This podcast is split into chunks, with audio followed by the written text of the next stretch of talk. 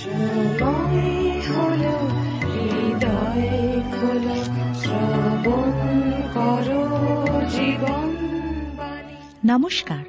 আন্তরিক প্রীতি ও শুভেচ্ছা জানিয়ে শুরু করছি আপনার প্রিয় অনুষ্ঠান জীবনবাণী।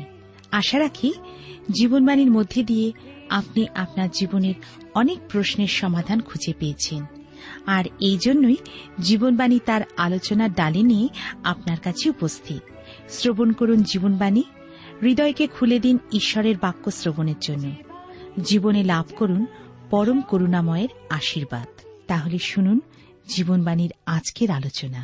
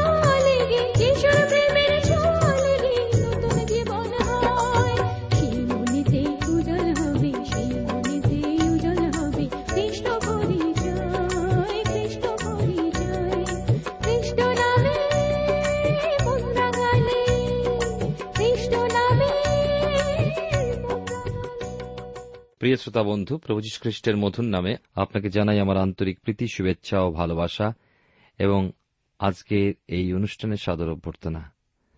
জীবনবাণী অনুষ্ঠানের ধারাবাহিক আলোচনায় আমি আপনাদের কাছে বাইবেলের পুরাতন নিয়মে 2 শমূয়েল থেকে আলোচনা করছি। আজকে সেই 2 শমূয়েল তার 5 অধ্যায় থেকে আলোচনা করব। দাউদ ইসরায়েলের উপরে রাজা নিযুক্ত। যদি আপনার সামনে বাইবেল আছে তবে নিশ্চয় করে আমার সঙ্গে খুলুন এবং 5 অধ্যায় আমরা প্রথম পদ পাঠ করে শুরু করব। লেখা আছে 480 পৃষ্ঠায়, জেরুজালেমে দাউদের শ্রীবৃদ্ধি। পরে ইসরায়েলের সমস্ত বংশ হিব্রোনে দাউদের নিকটে আসিয়া কহিল, দেখুন আমরা আপনার অস্থি ও মাংস। আমি আরও কয়েকটি পদ পাঠ করি। পূর্বে যখন শৌল আমাদের রাজা ছিলেন, তখনও আপনি ইসরায়েলকে বাইরে লয়ে যাইতেন ও ভিতরে আনিতেন, আর সদাপ্রভু আপনাকে বলিয়াছেন, তুমি আমার প্রজা ইসরায়েলকে চড়াইবে ও ইসরায়েলের নায়ক হইবে। এইরূপে ইসরায়েলের প্রাচীনেরা সকলে হিব্রোনে রাজার নিকটে আসিলেন। তাহাতে দাউদ রাজা হিব্রোনে সদাপ্রভুর সাক্ষাতে তাহাদের সহিত নিয়ম করিলেন এবং তাহারা ইসরায়েলের উপরে দাউদকে রাজপদে অভিষেক করিলেন। ঈশ্বর তার আপন পঠিত বাক্যের দ্বারা আমাদের প্রত্যেককে আশীর্বাদ করুন। প্রার্থনায় প্রভুর চরণতলে অবনত হই। প্রেমময় পিতা ঈশ্বর, তোমার পবিত্র নামে ধন্যবাদ করি আজকের এই সুন্দর সময় সুযোগের জন্য। ধন্যবাদই তোমার পবিত্র বাক্যের জন্য যা আমাদের সঙ্গে কথা বলে। তুমি তোমার আত্মা দ্বারা আমাদের সঙ্গে কথা বলো আজকে তোমার বাক্যের মধ্যে দিয়ে। যেন প্রভু তোমার ইচ্ছা পরিকল্পনা আমরা বুঝতে পারি এবং সেই মতো জীবনে চলতে পারি। প্রার্থনা করি আজকের দিনে বিশেষ করে আমাদের দেশে এবং সারা পৃথিবীতে যত এইডস রোগী আছেন তাদের জন্য। তুমি তাদেরকে স্পর্শ করো এবং তাদের প্রতি তুমি দয়া করো। তোমার শান্তি, সান্ত্বনা এবং তোমার মুক্তি তুমি তাদেরকে দান করো। তোমার কাছ থেকে ক্ষমা চেয়ে নতুন করে চলবার জন্য অনুপ্রেরণা তুমি দান করো।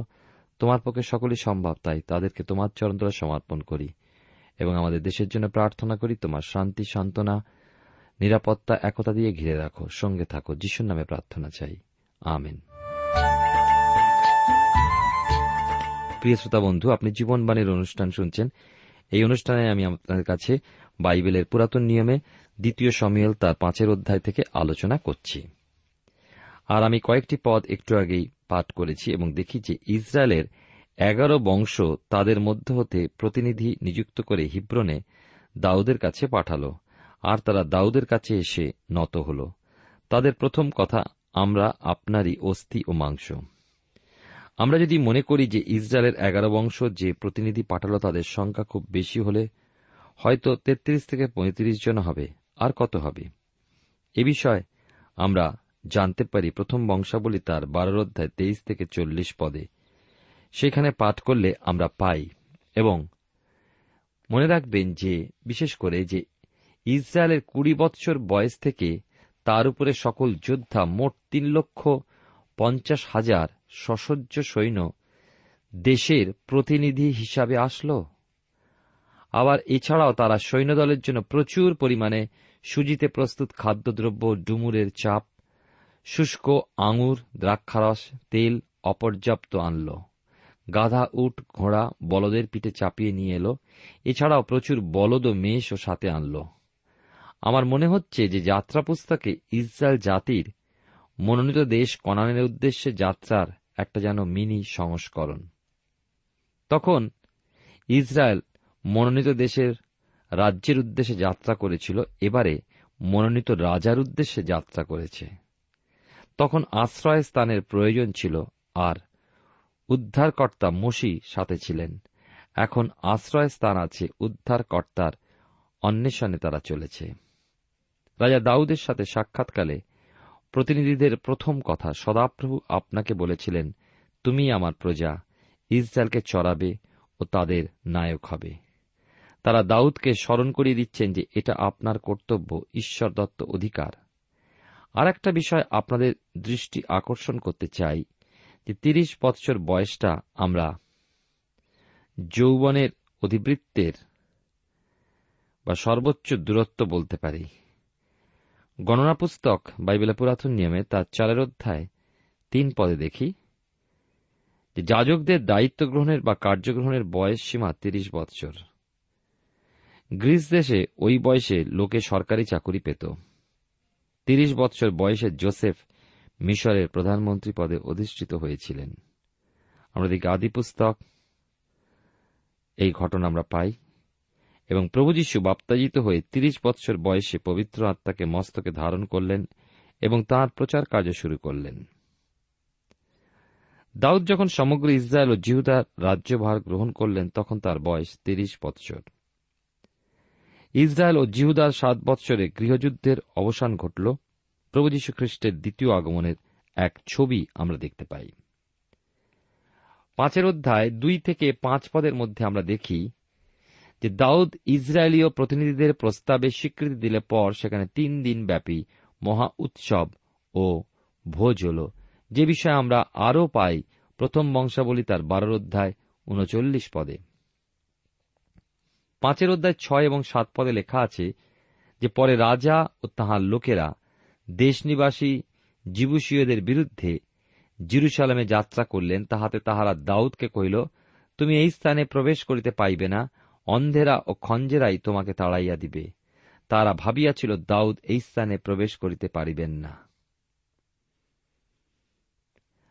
রাজপদে অধিষ্ঠিত হবার পরেই দাউদ স্থির করলেন যে তিনি জেরুজালেমে তাঁর রাজধানী স্থাপন করবেন। আর দেখা গেল তখনও কিছু লোক দাউদকে বেশ অবহেলার চোখে দেখছে। দাউদ যে একজন বীর ও মহাযোদ্ধা, একজন দক্ষ রাজনীতিবিদ, একজন মহান রাজা, সর্বোপরি ঈশ্বরের মহাভক্ত, এই কথা তারা মানতে রাজি নয়। তাদের মধ্যে জীবূষীয়রা যারা জেরুজালেমে বাস করছিল। দাউদ কিন্তু জেরুজালেম পছন্দ করলেন। অবশ্য তিনি প্রথমে যেখানে নগর স্থাপন করলেন সেই স্থানটি কিদ্রন স্রোতের কাছাকাছি। বর্তমানকালে খনন কার্যের মধ্যে দিয়ে ওই সময়কার প্রাচীরের ভগ্নাবশেষও পাওয়া গিয়েছে। বর্তমান জেরুজালেম আরও উঁচুতে সিয়োন পর্বতে ছিল। পরে ওই স্থানে দাউদের প্রাসাদ নির্মাণ করা হয়েছিল। পরে সলোমনের সময় সিয়োন পর্বতের কিছুটা নিচে জেরুজালেম মন্দির নির্মিত হয়। এই জেরুজালেমকেই দাউদনগর বলা হতো। পিলাত কিন্তু জেরুজালেম পছন্দ করতেন না, প্রয়োজনে জেরুজালেমে আসতেন, তা না হলে কৈশরিয়াতে প্রাসাদে থাকতেন, যা ছিল ভূমধ্য সাগরের ধারে। জেরুজালেমে উৎসবের সময় আসতেন, এবং আমরা জানি যিশুকে যখন ক্রুশে দেওয়া হয় তিনি জেরুজালেমে ছিলেন। বাইবেল বলে ওই সিয়োন পর্বতেই জগতের রাজধানী হবে। জীবূষীয়রা অহংকার করে দাউদকে বলেছিল যে তুমি এই নগর কখনো অধিকার করতে পারবে না, এখানে যে অন্ধ খঞ্জর আছে তারাই তোমাকে তাড়িয়ে দেবে। সত্যি জীবূষীয়রা দাউদের দিকে, তাঁর পরাক্রম ও ক্ষমতার দিকে দৃষ্টি দেয়নি, তাকে সর্বদা তারা হেয় জ্ঞান করেছিল। তারা দেখতে পায়নি যে ঈশ্বরের ভক্ত ঐশ্বরিক ক্ষমতা নিয়ে জেরুজালেমের দিকে এগিয়ে আসছেন। তারা খঞ্জের মতো খট্টায় বসে অপেক্ষা করছে, কিন্তু যখন তাদের চেতনা এল, দাউদ জেরুজালেম দুর্গ অধিকার করে নিয়েছেন। 5 অধ্যায় দেখুন 8 পদে লেখা আছে, ওই দিবসে দাউদ কইলেন, যে কেহ জীবূষীয় দিগকে আঘাত করে সে জলপ্রণালীতে গিয়া দাউদের প্রাণের ঘৃণিত খঞ্জ অন্ধ দিগকে আঘাত করুক। এই কারণ লোকে বলে অন্ধ খঞ্জেরা রহিয়াছে, সে গৃহমধ্যে প্রবেশ করিবে না। এই পদটা বিভিন্ন বাইবেল সমালোচক বিভিন্ন মতামত প্রকাশ করেছেন। বাইবেল যখন এই বিষয়ে কিছু বুঝিয়ে দেয় না, আমরাও এই বিষয়ে বিশেষ কোনো আলোচনায় যাব না, কিন্তু 9 পদে আসব। লেখা আছে, দাউদ সেই দুর্গে বসতি করিয়া তাহার নাম দাউদনগর রাখিলেন, এবং দাউদ মিল্লো অবধি ভিতর পর্যন্ত চারিদিকে প্রাচীর গাঁথিলেন। দাউদ প্রথমে সিনয় পর্বত দখল করলেন এবং সেখানে দুর্গ স্থাপন করলেন, পরে তিনি জেরুজালেম নগর দখল করলেন। 10-12 পদে লেখা আছে, পরে দাউদ উত্তরোত্তর মহান হইয়া উঠিলেন, কারণ সদাপ্রভু বাহিনীগণের ঈশ্বর তাঁহার সহবর্তী ছিলেন। আর সোরের রাজা হীরম দাউদের নিকটে দূতগণকে এবং এরসকাষ্ঠ সূত্রধর ও ভাস্কর দিগকে পাঠাইলেন, তারা দাউদের জন্য এক বাটি নির্মাণ করিল। তখন দাউদ বুঝিলেন যে সদাপ্রভু ইসরায়েলের রাজপদে তাহাকে সুস্থির করিয়াছেন এবং আপন প্রজা ইসরায়েলের নিমিত্ত তাঁর রাজ্যের উন্নতি করিয়াছেন। ঈশ্বর দাউদকে আশীর্বাদযুক্ত করলেন এবং দাউদ দিনে দিনে সর্বজনের শ্রদ্ধা ভক্তি অর্জন করতে লাগলেন, বলে ও বিক্রমে মহান হতে লাগলেন। সিয়নের দুর্গের নাম দাউদ নগর রাখলেন। ওই সময় সোরের রাজা হীরম দাউদকে বন্ধুত্বের নিদর্শনস্বরূপ নিজ দূতদের এরস কাঠ, ছুতোর মিস্ত্রি, রাজমিস্ত্রি, ভাস্করদের পাঠালেন, তারা যেন দাউদদের থাকার জন্য একটা প্রাসাদ নির্মাণ করে। এই সকল ঘটনা থেকে দাউদ বুঝতে পারলেন যে ঈশ্বর তাঁর রাজ্য সুস্থির করেছেন এবং উন্নতি দিয়েছেন। আমি আপনাদের সামনে বাইবেলের পুরাতন নিয়মে 2 শমূয়েল তার 5 অধ্যায় থেকে আলোচনা করছি।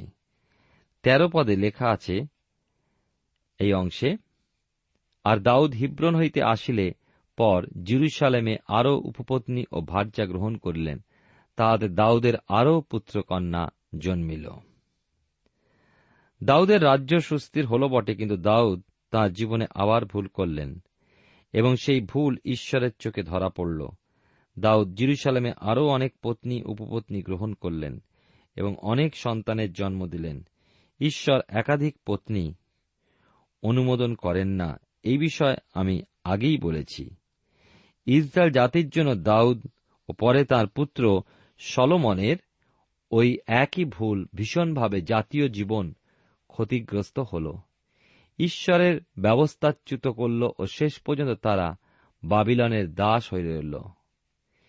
ঈশ্বরের ব্যবস্থা উত্তম, তিনি কেবল আমাদের সৃষ্টি করেননি, কিন্তু মানুষকে ঈশ্বরীয় জীবনযাপনের জন্য উত্তম ব্যবস্থাও দিয়েছেন, যেন মানুষ সুখে, শান্তিতে ও আনন্দে দিনাতিপাত করতে পারে। 5 অধ্যায় 14-16 পদে দেখি লেখা আছে এখানে, জেরুজালেমে তাহার যে সকল পুত্রজন্ম তাহাদের নাম শম্ময়, শোবর, নাথন, সলোমন, জিহর, ইলিশুর, নেফক, জাফিও, ইলিশামা, ইলিয়াদা ও ইলিফেলট।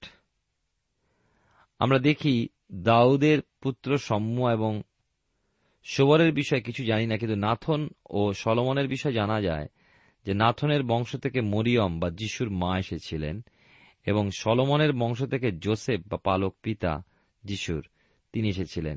এই জন্যই যিশু দাউদের সিংহাসনের উত্তরাধিকারী। এবারে আমরা দেখব 17-18 পদে দ্বিতীয় শমূয়েল তার 5 অধ্যায় পলেস্টীয়দের সঙ্গে যুদ্ধ লেখা আছে। এখানে পলেস্টীয়রা যখন শুনিল যে দাউদ ইসরায়েলের উপরে রাজপদে অভিষিক্ত হইয়াছেন, তখন পলেস্টীয় সমস্ত লোক দাউদের অন্বেষণে উঠিয়া আসিল। দাউদ তা শুনিয়া দুর্গে নামিয়া গেলেন, আর পলেস্টীয়রা আসিয়া রফায়িম তলভূমিতে ব্যাপ্ত হইল। আমরা দেখি যে শৌল যখন দাউদকে বধ করার জন্য ধাওয়া করে বেড়াচ্ছিলেন, দাউদ পলেস্টীয়দের মাঝে আশ্রয় নেন, নিশ্চয়ই আপনাদের মনে আছে, এবং রাজা আখিস তাকে আশ্রয় দেন। পলেস্টীয়দের আশ্রয় থাকাকালে রাজা আখিস দাউদকে তাঁদেরই একজন ধরে নিয়েছিলেন। যুদ্ধক্ষেত্র থেকে বিতাড়িত হলে পর দাউদ খুবই মনক্ষুণ্ণ হয়ে হিব্রোনে চলে আসেন এবং নিজ রাজ্য স্থাপন করেন। পরে যখন সিয়োন পর্বত এসে জীবূষীয়দের পরাজিত করে দাউদনগর স্থাপন করলেন ও সমস্ত ইসরায়েলের উপর রাজা হলেন, তখন পলেস্টীয়রা সচেতন হয়ে উঠল এবং দাউদকে দমন করার জন্য এগিয়ে এল। 19-21 পদে আমরা পাই এখানে দ্বিতীয় শমূয়েল তার 5 অধ্যায়, তখন দাউদ সদাপ্রভুর কাছে জিজ্ঞাসা করিলেন, আমি কি পলেস্টীয়দের বিরুদ্ধে উঠিয়া যাইব? তুমি কি আমার হস্তে তাহাদিগকে সমর্পণ করিবে? সদাপ্রভু দাউদকে কহিলেন, যাও, আমি অবশ্য তোমার হস্তে পলেস্টীয়দিগকে সমর্পণ করিব। লেখা আছে আরো 20 পদে, পরে দাউদ বাল পরাসিমে আসিলেন ও দাউদ তাহাদিগকে আঘাত করিলেন আর কহিলেন, সদাপ্রভু আমার সম্মুখে আমার শত্রুগণকে সেতুভঙ্গের ন্যায় ভগ্ন করিলেন, এই জন্য সেই স্থানের নাম বাল পরাসিম ভগ্ন স্থান রাখিলেন। সেই স্থানে তাহারা আপনাদের প্রতিমা সকল ফেলিয়া গিয়াছিল, আর দাউদ তাহার লোকেরা সেগুলি তুলিয়া লইয়া গেলেন। পলেস্টীয়রা সমভূমিতে ছিল, সেখান থেকে জিহুদার পর্বতময় ভূমিতে উঠে এল, কিন্তু দাউদ পলেস্টীয়দের আগমনের কথা শুনে সিয়োন পর্বত থেকে নেমে গেলেন, খুব সম্ভব সেই পুরাতন অদুল্লাম গুহায়, কেননা দাউদ চাইলেন না যে যুদ্ধ তাঁর নূতন রাজধানীর মধ্যে প্রবেশ করুক। ইতিমধ্যে পলেস্টীয়রা রফায়িম তলভূমিতে এসে শিবির স্থাপন করল। দাউদ ঈশ্বর ভক্ত, তাঁর নির্দেশ ছাড়া তিনি কখনো এক পা আগাতেন না, তাই ঈশ্বরের নির্দেশ প্রার্থনা করলেন, আমি কি পলেস্টীয়দের মধ্যে উঠে যাব? এবং ঈশ্বরের নির্দেশ মতো বাল পরাসিমে সৈন্য নিয়ে এলেন। যে কোনোভাবেই হোক, দাউদ তাঁর সেনাবাহিনী নিয়ে পলেস্টীয়দের অপেক্ষা উঁচু ভূমিতে অবস্থান করছিলেন এবং ঈশ্বরের সংকেত পাওয়ার সঙ্গে সঙ্গে বিপুল বিক্রমে পলেস্টীয়দের উপরে ঝাঁপিয়ে পড়লেন।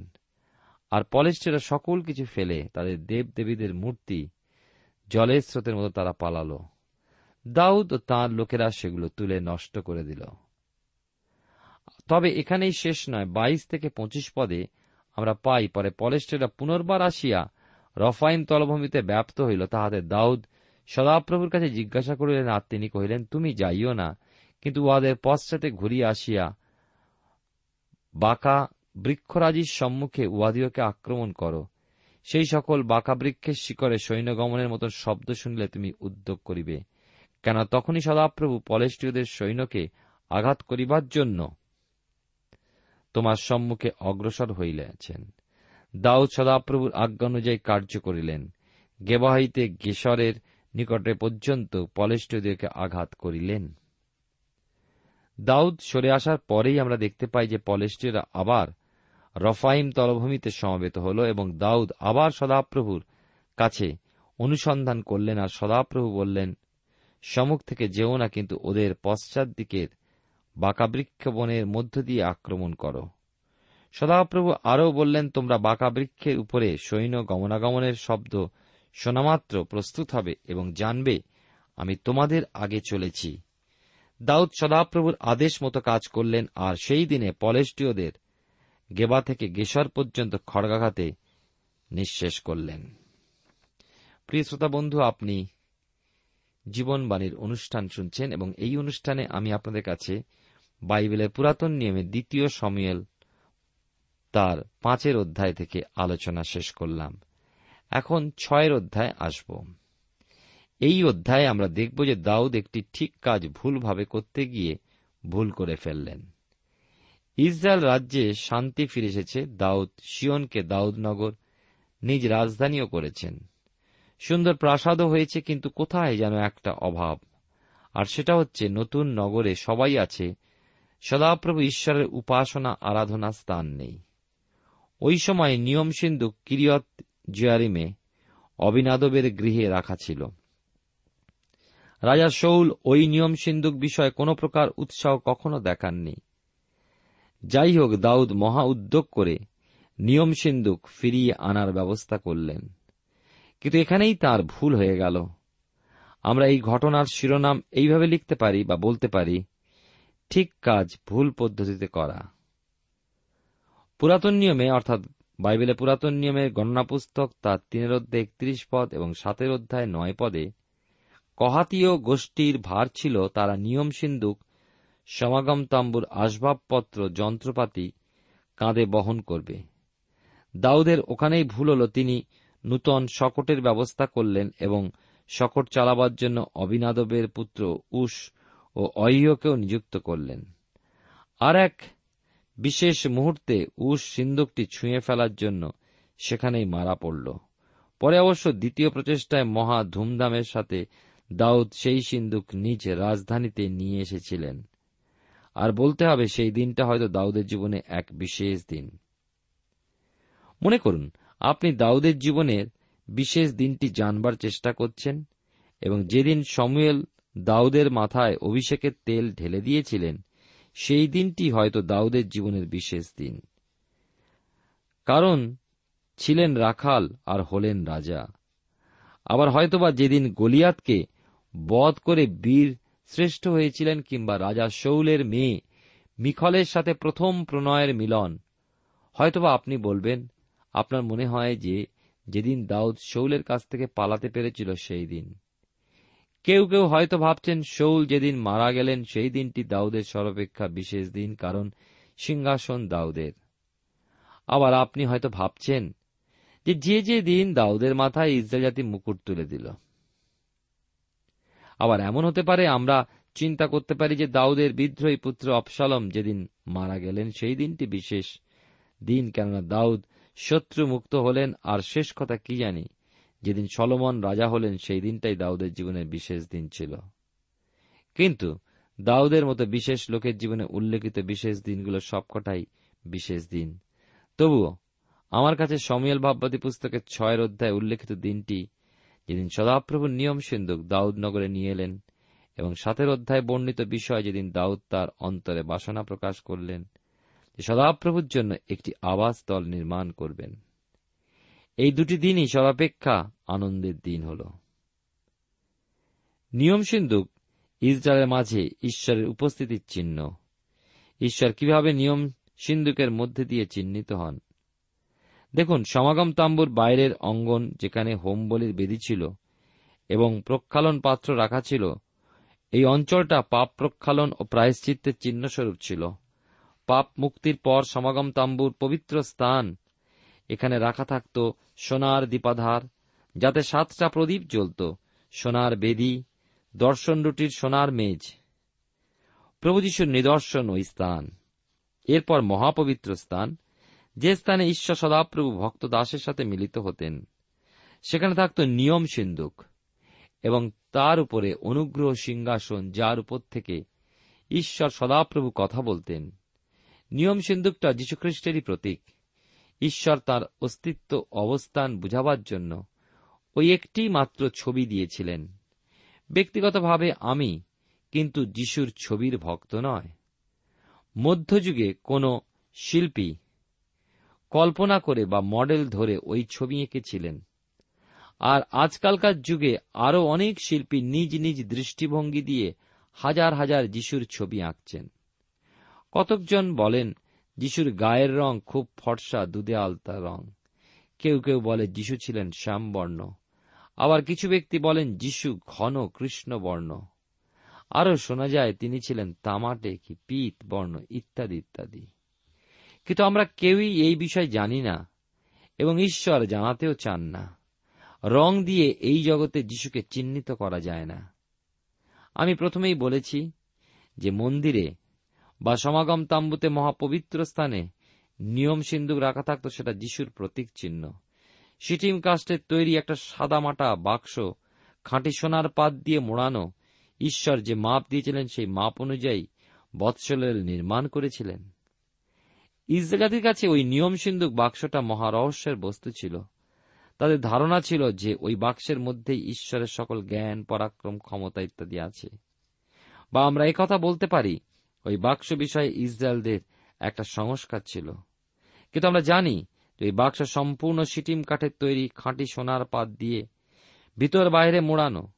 দুটি বাক্স নয়, কাঠ ও সোনা দিয়ে নির্মিত একটি বাক্স। প্রভু যিশুর প্রতীক, তিনি একদিকে সম্পূর্ণ মানুষ, আবার তিনি সম্পূর্ণ ঈশ্বর। আপনাদের মনে আছে, শমূয়েলের সময় পলেস্টীয়রা নিয়ম সিন্দুকটি কেড়ে নিয়ে গিয়েছিল, কিন্তু নিয়ে যাওয়ার পর তারা এমন সংস্কারাচ্ছন্ন হয়ে পড়ল যে ভীত হয়ে একটি শকটে চাপিয়ে ইসরায়েল সীমায় অবিনাদবের খামারে রেখে গেল। আর সেই থেকে 70 বৎসর কাল অবিনাদবের বাড়িতেই ওই সিন্দুক থাকল। দাউদ জেরুজালেম অধিকার করার পর স্থির করলেন যে তিনি নিয়ম সিন্দুক জেরুজালেমে ফিরিয়ে আনবেন। জেরুজালেমের 8 মাইল পশ্চিমে কিরিয়ৎজেয়ারিমে নিকট সেই সিন্দুক ছিল। আমরা এই বিষয়ে আগামী দিনে আরও বিস্তারিত আলোচনা করব। আসুন আমরা ঈশ্বরের সমর্পিত হয়ে প্রার্থনায় যাই। প্রেমময় পিতা ঈশ্বর, তোমার পবিত্র নামে ধন্যবাদ করি তোমার অপূর্ব উপস্থিতি এবং তোমার অপূর্ব বাক্যের জন্য। বড় সুন্দর এই বাক্য, তুমি আমাদের সঙ্গে আজকে কথা বললে, তাই তোমায় ধন্যবাদ দিই। আমাদেরকে সাহায্য করো যখন শুনি তোমার বাক্য, জেনে বুঝে এবং তা ধ্যান করে বাধ্য হয়ে চলতে আমাদেরকে শেখাও। আমাদের প্রত্যেক শ্রোতা বন্ধুকে আশীর্বাদ করো, সঙ্গে থাকো। ধন্যবাদের সঙ্গে প্রার্থনা যিশু নামে চাই, আমেন।